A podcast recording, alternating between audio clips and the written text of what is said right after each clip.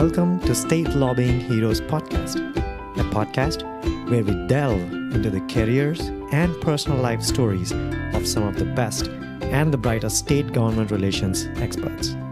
I'm your host, Deepak, CEO of Legistracker. Amy McConkey grew up in Charlotte, North Carolina, with two younger brothers in a deeply religious household. Father was a small businessman in textiles. She did not have much interest in politics as a child, except for dinner talks during presidential elections. Amy was not sure which major to pick when she joined UNC Chapel Hill until her during her second semester class in political science. Most of her friends hated it except Amy. Amy also loved writing and communicating.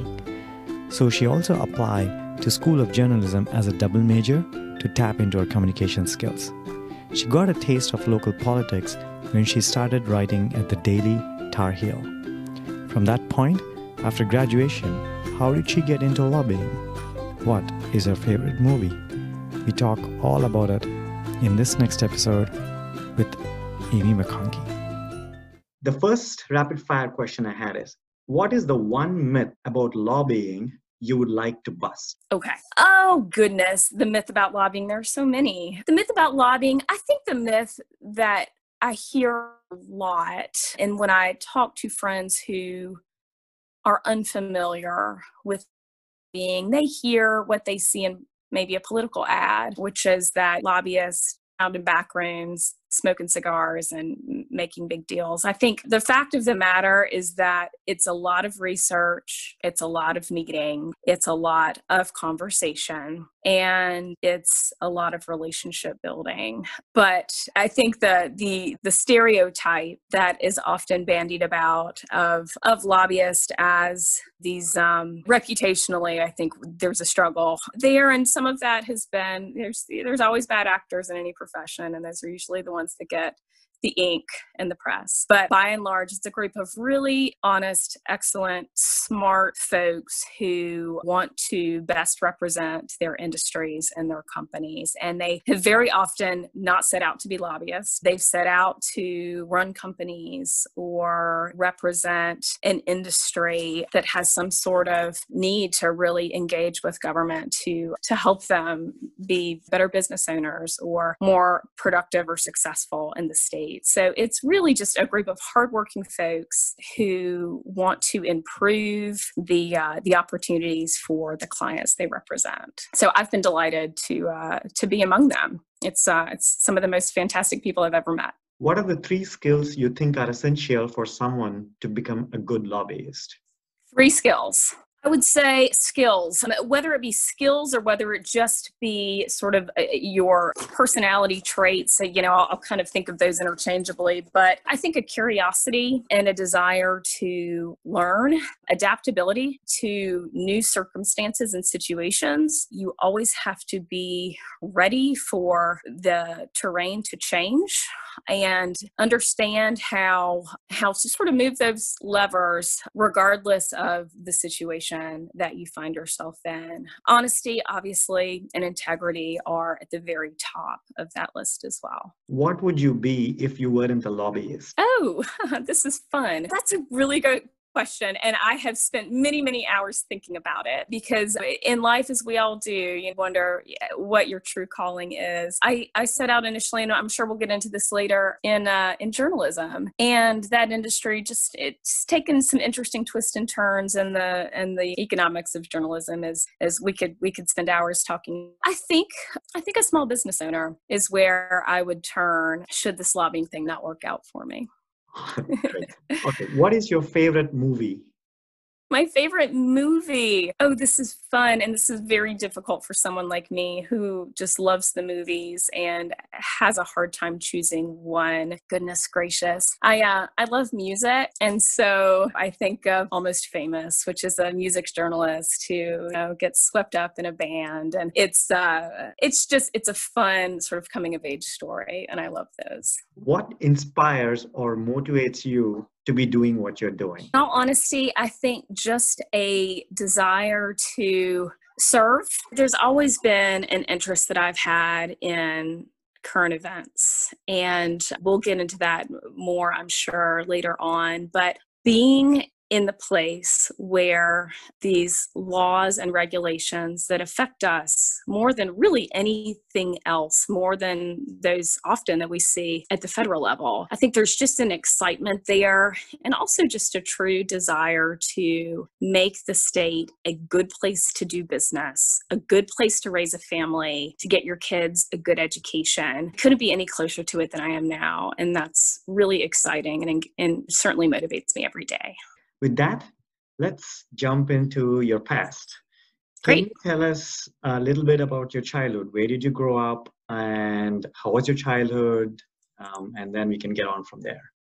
Sure. So I had a sort of a storybook childhood. I um, I grew up in Charlotte, North Carolina. Was born the first of three children. Was born in 1980, and to two parents who were not from North Carolina. My father grew up in New York on Long Island, and my mother was from California. My dad was a small businessman and actually was in textiles, and so he he moved down to North Carolina for a job in textiles and then i was i was born shortly thereafter. My parents were pretty young when i was born. My mother was 17 when she got married uh, just a wee babe and my my father was was 21 at the time when they were when they were married. And they waited five years to uh, to have me and we lived in a little house that my dad and my mother or excuse me and his father built on some land just over the border in south carolina. We lived there my first two years, and uh, and then they moved into Charlotte when I was two, and grew up there, and just a very working middle class neighborhood.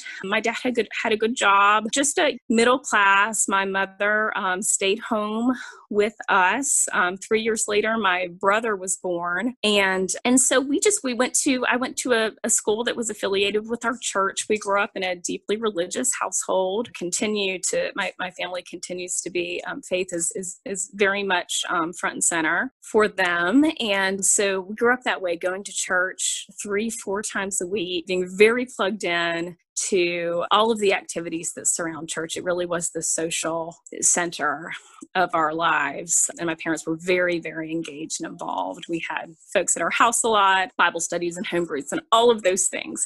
So it was just a really wonderful, loving household. I had two younger brothers, and for the most part, we we were like any family. We um, we got along well, and we also, you know, fought like cats and dogs sometimes. But just a lot of time spent outside exploring, and eh, I wouldn't say fully free range, but we did. I mean, my, my parents gave us a long rope, so there was a lot of days where they'd tell us to come home by the time you know, my mom hollered out the door for dinner, and we would just be out and about in the neighborhood. So it was it was great, and we had a great tight little group of friends and uh, our life my life often revolved around when the little local neighbor neighborhood swimming swimming pool was open i just spent days and days there and so yeah it was it was it was a great childhood it was very happy memories from that time. And were there any glimpses of you being interested in politics back then None, not even a little bit. My parents, uh, they weren't politically active. They were very active in their church. And so to the extent that they were active, it was it would often be around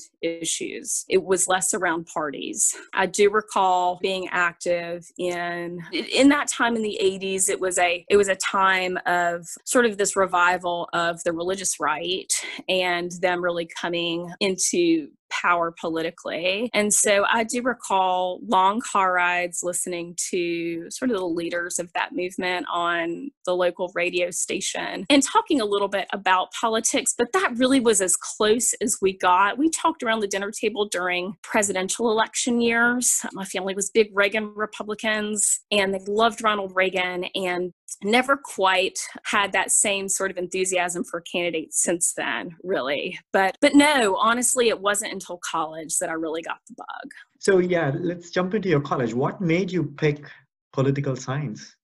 Yeah i i went into college really not knowing what I wanted to do. I, I went to UNC Chapel Hill and I thought maybe something medical, something even, you know, veterinary medicine. I loved animals and I lo- and I always did well in science classes in high school. So I thought maybe I'd go in that direction. Well, of course, the the the, the age old story, you go into your first big science course at a competitive research university and you quickly realize how you are you are being weeded out of certain professions and that was certainly me. And uh, the other part of that that i struggled with is i thought that i wanted to do that but i loved writing and i was good at writing and communicating. And so, as I learned that about myself and realized that what I wanted in my head didn't really jive with what I was good at, and, and I started moving more in the direction of kind of aligning those two things that I was good at, and maybe that is what I really want to do. So, I, I took my first poli sci class my second semester of freshman year, and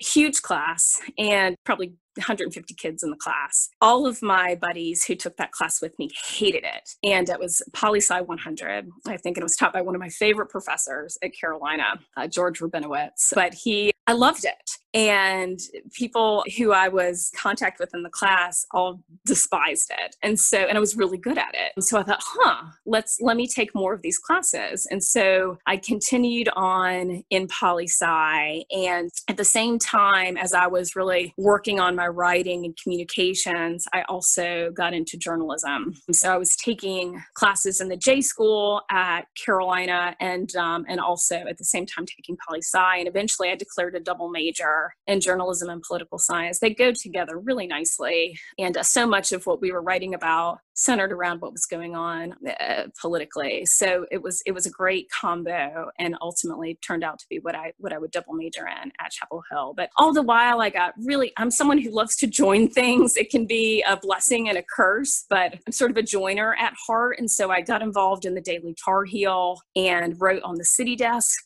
for for a year, and so I was covering the Chapel Hill Town Council meetings, the Orange County Commissioners, the school board, the Board of Aldermen in Chapel Hill. It was great, kind of um, on the ground reporting, and for a for a daily newspaper. And in college, it was a really tremendous opportunity. So I really got the bug there for local politics and my work around state politics and federal politics was more theoretical in nature coming from my courses but but i really did get a good taste for local politics during that time. And then i went on from the city desk at the dth to being on the editorial board which was a lot of fun too and great insight into how the opinion pages are constructed and just the thought process that goes into a board editorial. We had a great group of students who who comprised that board. We interviewed all of the candidates for local office and for the university student government. We would make endorsements and it, that was a lot of fun to hear their ideas for where they wanted the school to go and ultimately for us to have the chance to weigh in on who we thought was best suited for those roles. So, do you think journalism and political science do they go hand in hand well with each each other? And would you recommend anyone who's listening to this and who wants to get into lobbying, do you recommend they should also take journalism or vice versa? Honestly, it's so it's so it's so specific to each person. For me, that was my path. And I think that's one of the fun things about the folks in the lobbying community. We all come at it with with our different backgrounds that that make us that we find our advantages where we can. And so for me you know coming at it from from a journalism background i think that that brings certain things to the table. And other lobbyists come at it from a business background or a legal background or a campaign background. And and they are and they lend those own their own strengths to the process that way. So i wouldn't necessarily recommend that someone do that just to get into lobbying. I say pursue what it is that excites you. And if you want to get into lobbying, bring those things to the table with you, whether it be journalism, whether it be a legal background, whether it be a campaign background, whether it be a you know industry specific background. I think that's the best path for for you is to find the thing that excites you and, um, and that also you can apply to lobbying. So, with all your college degree, can you recommend like anything which stood out for you which sure. I mean, like any coursework or any project which you did which has helped you in your career now it has been a while but i want, wanted yeah. was curious about it yeah well in addition i would certainly say the college paper was really great, a great opportunity, and it really spurred some other things on and I think made me a better candidate for some other opportunities down the road. I did a really neat internship summer between my junior and senior years. I went to Washington, D.C., and worked at a public affairs firm. How did you get that position? Okay, so I applied. I applied through our journalism school. There were, I think it was just on a little public message board. Literally, it was on a cork board in a hallway that there were opportunities in in the summer to go spend your summer in Washington. And you applied, and it was it was something that I had to ask my parents for a little help to attend. It wasn't free. We lived on campus at Georgetown University, so we're kind of right in the heart of of the capital. And um, it was a really tremendous opportunity. It was with kids from all over the country and living together in student housing. And we all had various work opportunities. So i was placed um, this public affairs communications firm. We did hearings on Capitol Hill. We did back in those days. It's I'm dating myself, but we would I would I was I was I was the intern, so I did a lot of press clippings for our clients. If there were if they were in the news for any reason, I would literally cut them out with scissors and piece them together on a piece of paper and fax them to our client and to anyone else on our distribution list. And but we also so we did things that that were that way that were little more administrative and maybe mundane, but you really did get to see, at least in those days, and of course things are things are changing at hyper speed, but you did get to see how industries use those kinds of firms to get their messages out. And so that was instructive. I had never experienced anything like that before. And and it was just a great way to meet people. We also they did a lot of enrichment things beyond just the summer work experience. So, for instance, I got to meet Helen Thomas, who was have breakfast with her with another small group of gals, and Helen Thomas is the first White House female White House correspondent. We got to we did a taping of the McLaughlin group. We did um, we got to meet Bob Novak, Fred Barnes, and some of these media personalities who we would often see on the news, and they would talk us through their experiences, kind of like you and I are doing right now, and how they got to where they were. So it was a lot of fun to see people who who were at the peak of their profession and who were just so down to earth and willing to help us think about our careers and ways that we could, at getting close to graduating college, ways that, or things that we could think about entering the workforce. It was it was a really wonderful opportunity. Excellent. So after your degree, how was how did you get into the first position you got? It was an education as an education director is that right? That's it, it, that might be the first thing i have in linkedin. I'm not sure. That that was not my first work experience but i'll tell you i um one of the most i think for my generation obviously we all remember where we were on september 11th i was i was a senior in college and that set in place many events in our country and, and across the world and we went into a little mini recession after that. So I'm entering the workforce immediately post 9 11 and had initially had an offer to go work for that firm that I had had, had spent a summer in, in, in DC. And so I was crushed um, because that offer had to be rescinded due to the uh, the recession that we found ourselves in in, uh, in the aftermath of 9 11. So I kind of had to pick up the pieces and figure out what to do next. And interestingly, I, uh, I worked some odd jobs and I, it was a tough, it was a very tough time because as someone who I'm an optimistic person. I worked really hard in college. I made good grades and I found myself upon graduation without any prospect. The thing that I had that I was so excited about did not work out for me. And so I was in a position where I was just applying for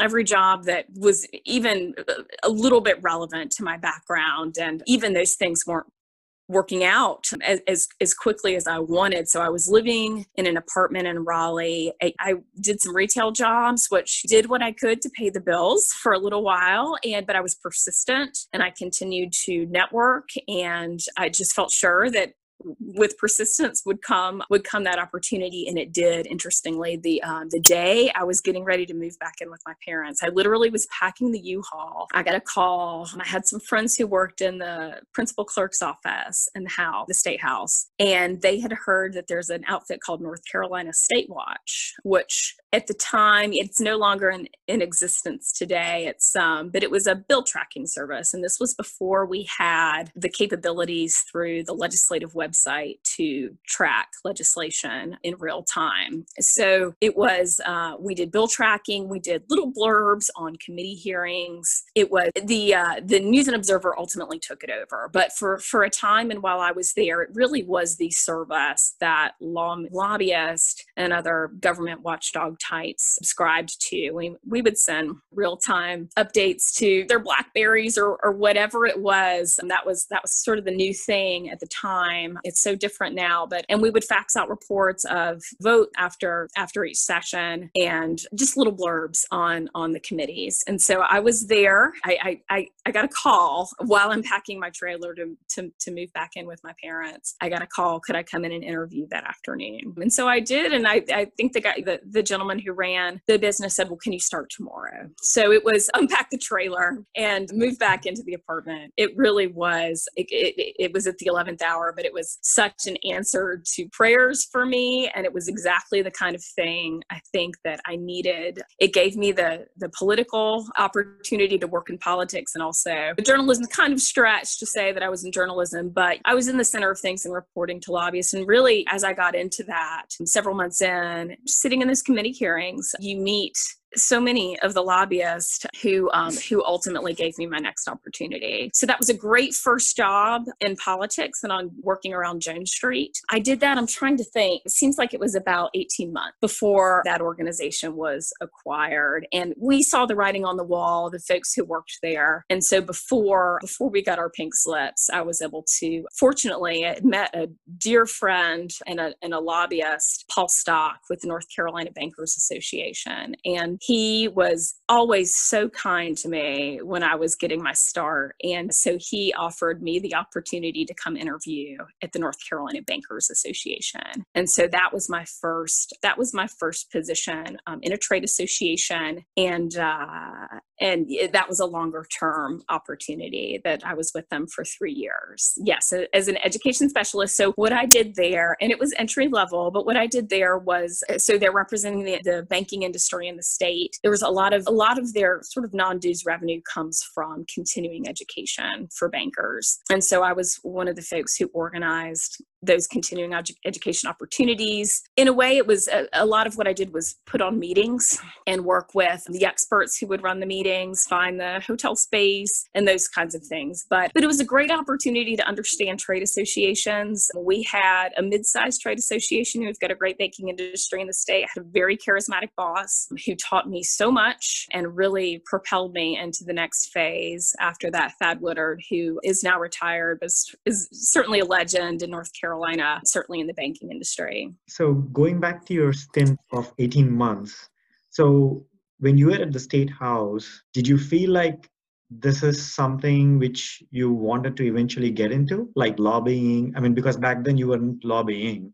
So, right. was that like your first step into that space? And is yes. that what you wanted to get in back, get back into at some point?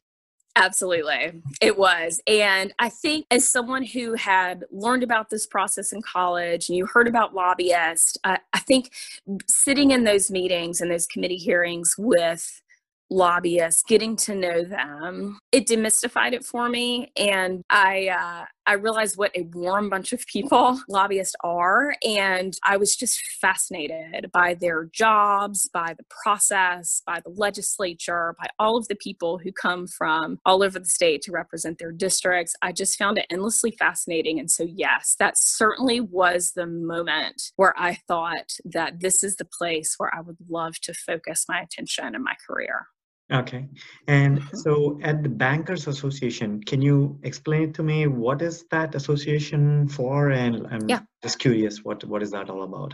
Certainly. So, the North Carolina Bankers Association is the trade association representing the states, uh, the banking industry in the state So we are a banking center. We've got San Francisco, New York, Boston, North Carolina. We we really are um, in terms nationwide. You know, we're a strong state for the banking industry. And so what we did as an association, they advocate just like any other trade association. They advocate for the interest of the banks as as as a regulated industry, there are obviously many opportunities. I think a lot of the focus that we had during my time there was differentiating the banks from, for instance, the credit unions and making sure that the climate for banks was was hospitable to the growth of the sector. Charlotte really is a, is a city that, as someone who grew up in Charlotte, banking has just completely revolutionized that city and grown it to what it is today. And so the, the Bankers Association was very much engaged with leaders at the state and national level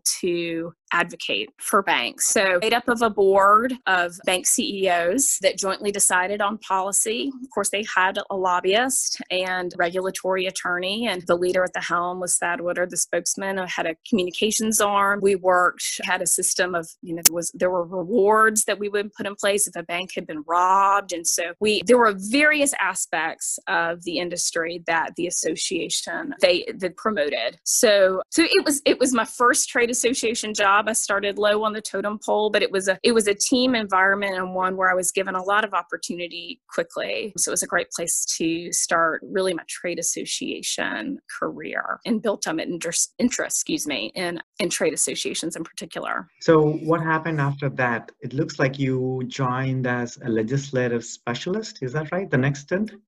It is. So after my three years at the Bankers Association, I loved the association world. I loved meeting these bank CEOs and these other executives in banking it was it was fantastic. I would recommend it highly for anyone who is wanting to get a better view of how these industry groups interact with with government and with the public. But I did miss the proximity to the legislature. So sort of with the full blessing of Paul Stock, who had taken me under his wing early when I was I was a statewide, I started looking for opportunities. And I did it the old-fashioned way, believe it or not. I saw an ad in the paper for for a legislative specialist at Smith Anderson Law Firm. And I responded to the ad. And so it's funny, it just feels like an unlikely way to land in that role now, although at the time that was very typical. So I responded to the ad, I got a call back and had a had a couple great interviews and with Dave Horn and Dana Simpson who are the co-heads of that practice and was delighted to have an offer extended and so I went to work with Smith Anderson and so Smith Anderson is the, the largest law firm in Raleigh and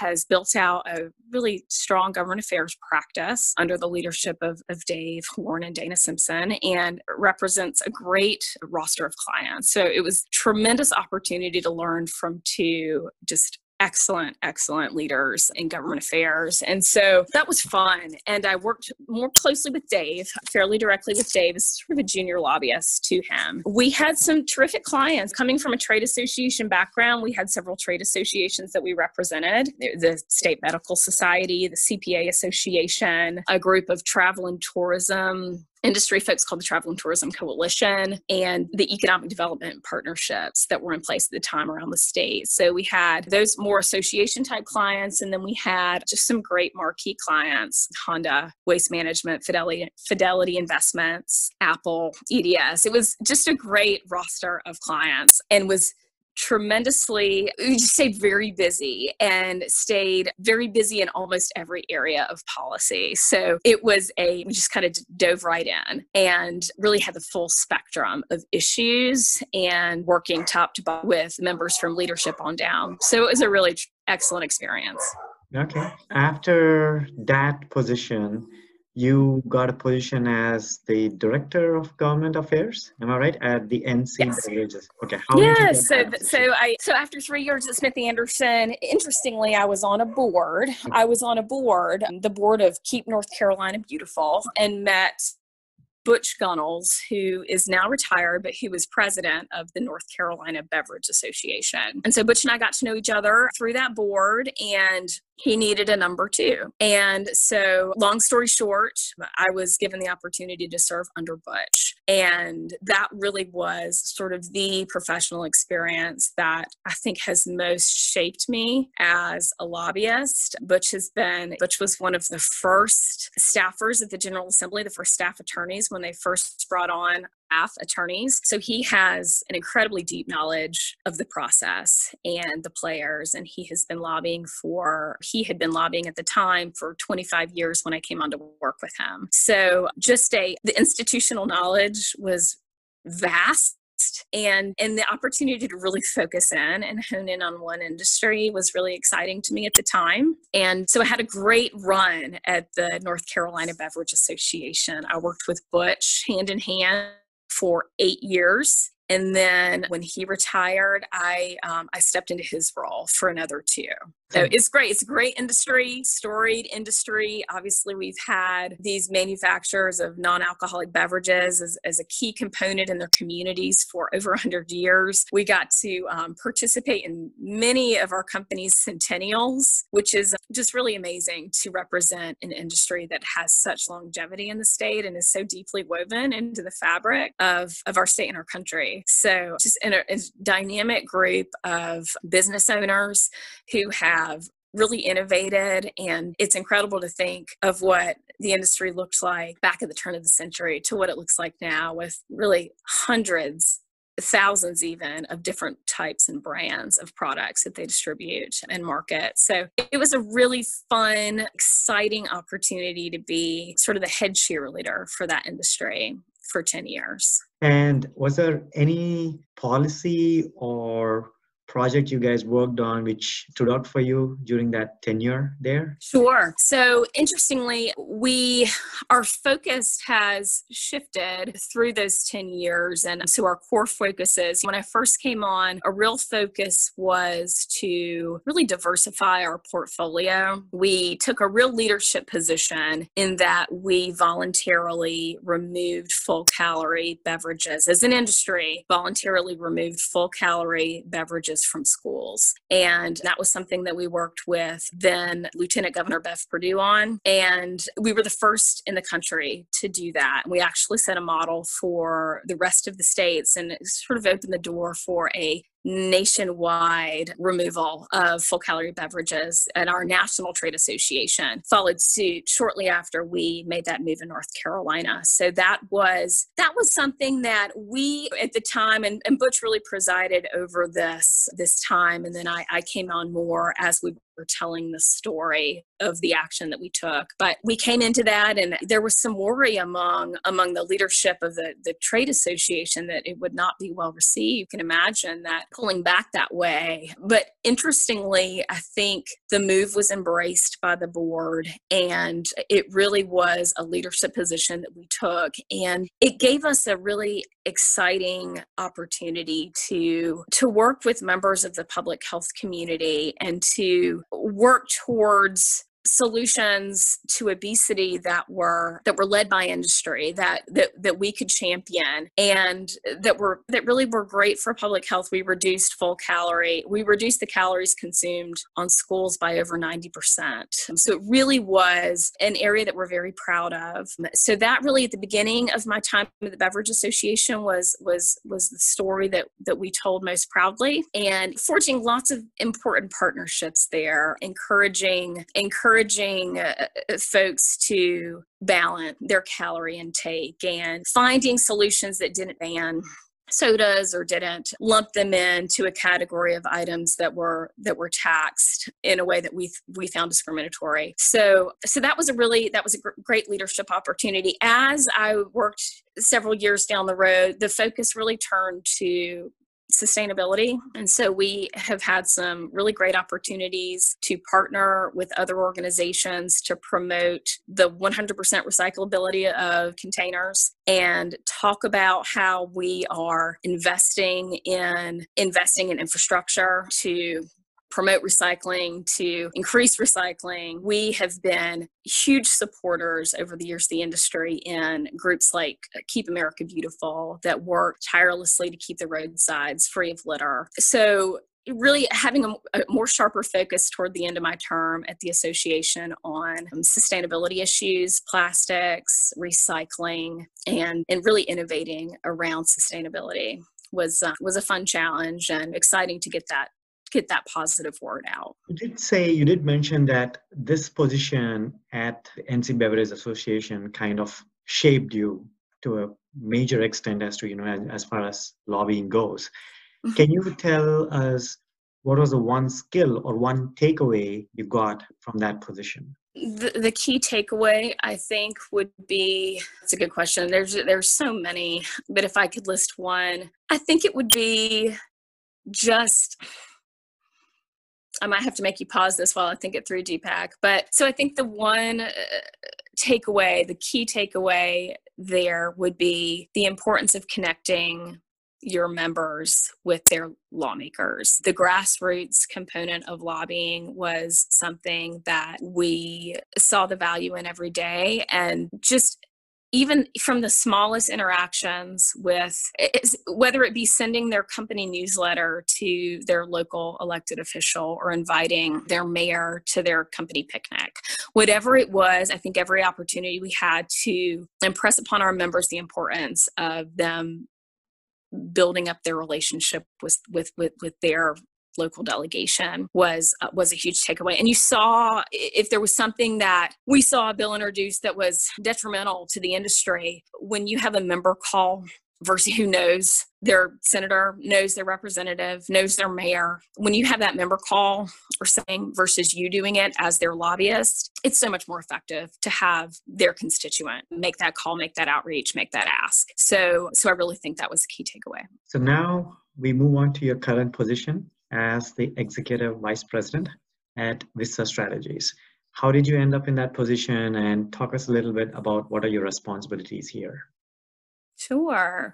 So it's been very, it's been a recent move. So Senator Tom Apodaca, who served for 14 years in the state Senate, and in those latter years was the top lieutenant, Senate Rules Chair, and top lieutenant to Senator Senate President Pro Tem Phil Berger. So he began his practice, clearly built a tremendous roster of clients and and was working effectively for those clients from day one. And so I admired his career and what he was building. So when an opportunity came to sit down with him and talk a little bit more about that, I uh, certainly did not pass that up. So we began talking more conceptually about what what it would look like for me to possibly work in partnership with him. And ultimately decided to be a great thing. He is a charismatic leader. He comes, he's a very prag, he is a lawmaker, he was pragmatic. As a business person, he's pragmatic. He's got that entrepreneurial spirit. He's got a really tremendous backstory. I'd love to have have him on. He he's, he tells stories far better than I ever will. Just a larger than life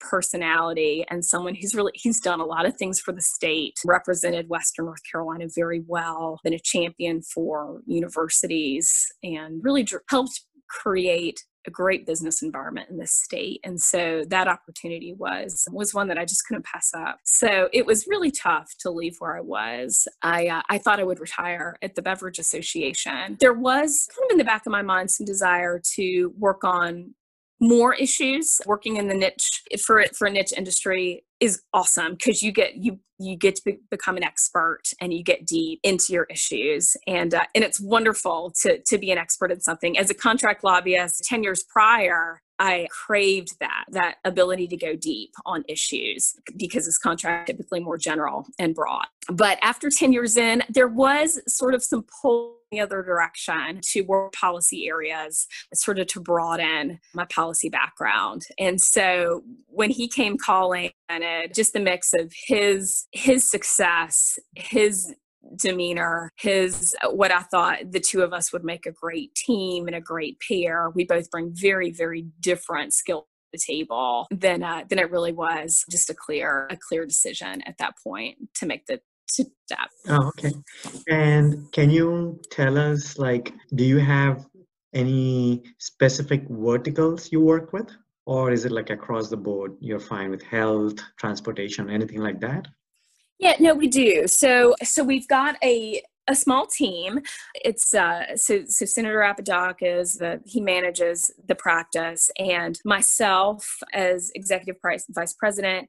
Hannah Nye is an attorney. She's been with Senator Apodaca since the beginning. Her focus, she is she's an expert in healthcare. So we are grateful for her because that is an area that requires an expertise that that she has. And so she focuses in on healthcare. She also has a great regulatory background and really on behalf of all of our clients can help them navigate very complex regulatory environment in the state. She just brings a great background towards that. So those really are that's so that's an area where she focuses and she she brings a ton of value to the table there. My focus is I'll be the primary lobbyist for for our business clients. So um, we represent we've, we've got a broad spectrum. One client that's particularly fun to work for for me is the Beer and Wine Wholesalers Association. Coming from a, a beverage background, there's a lot of issues issues that I'm well familiar with. So, and just a trade associate,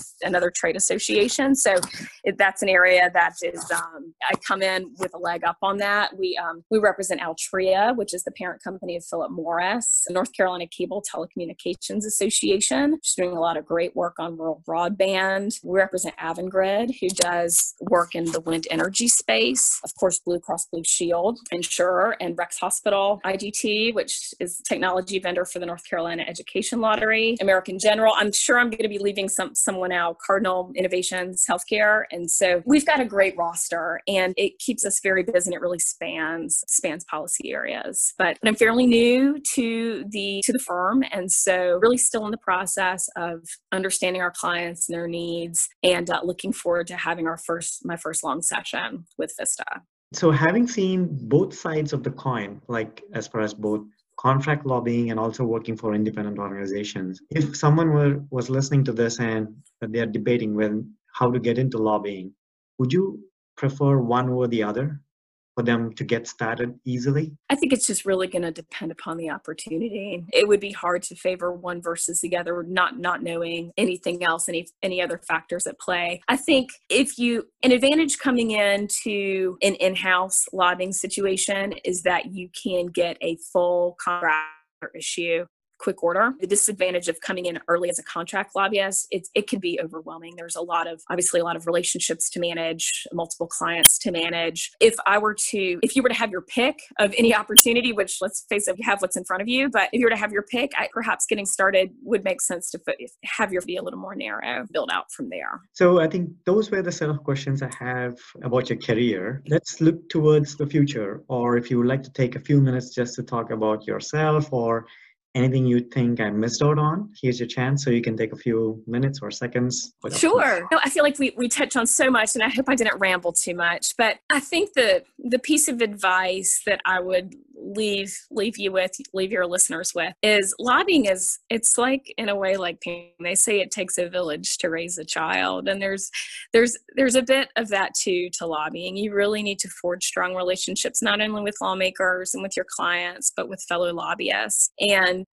that's been one of the joys of the job as well. Just forming a great group of professional friends that support each other and help each other out when we need share information that we hear that might be helpful to the other person. It's just, it's been a real pleasure to get to know folks like that, to be part of a network where we just sort of look after each other. It's a great group. It's a great old, you don't like what you're doing one day, wait five minutes and you're doing something else. So every day, is new and different and an adventure. I just feel very lucky to have fallen into this. With that, I really wanted to thank you for being on the show, Amy. Thank you for spending this hour or 45 minutes with me. I appreciate your time. Thank you so much. This was fun.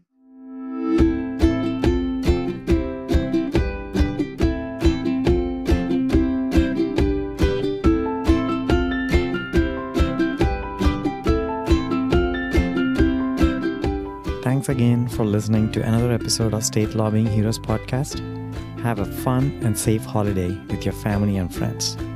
Merry Christmas and Happy New Year.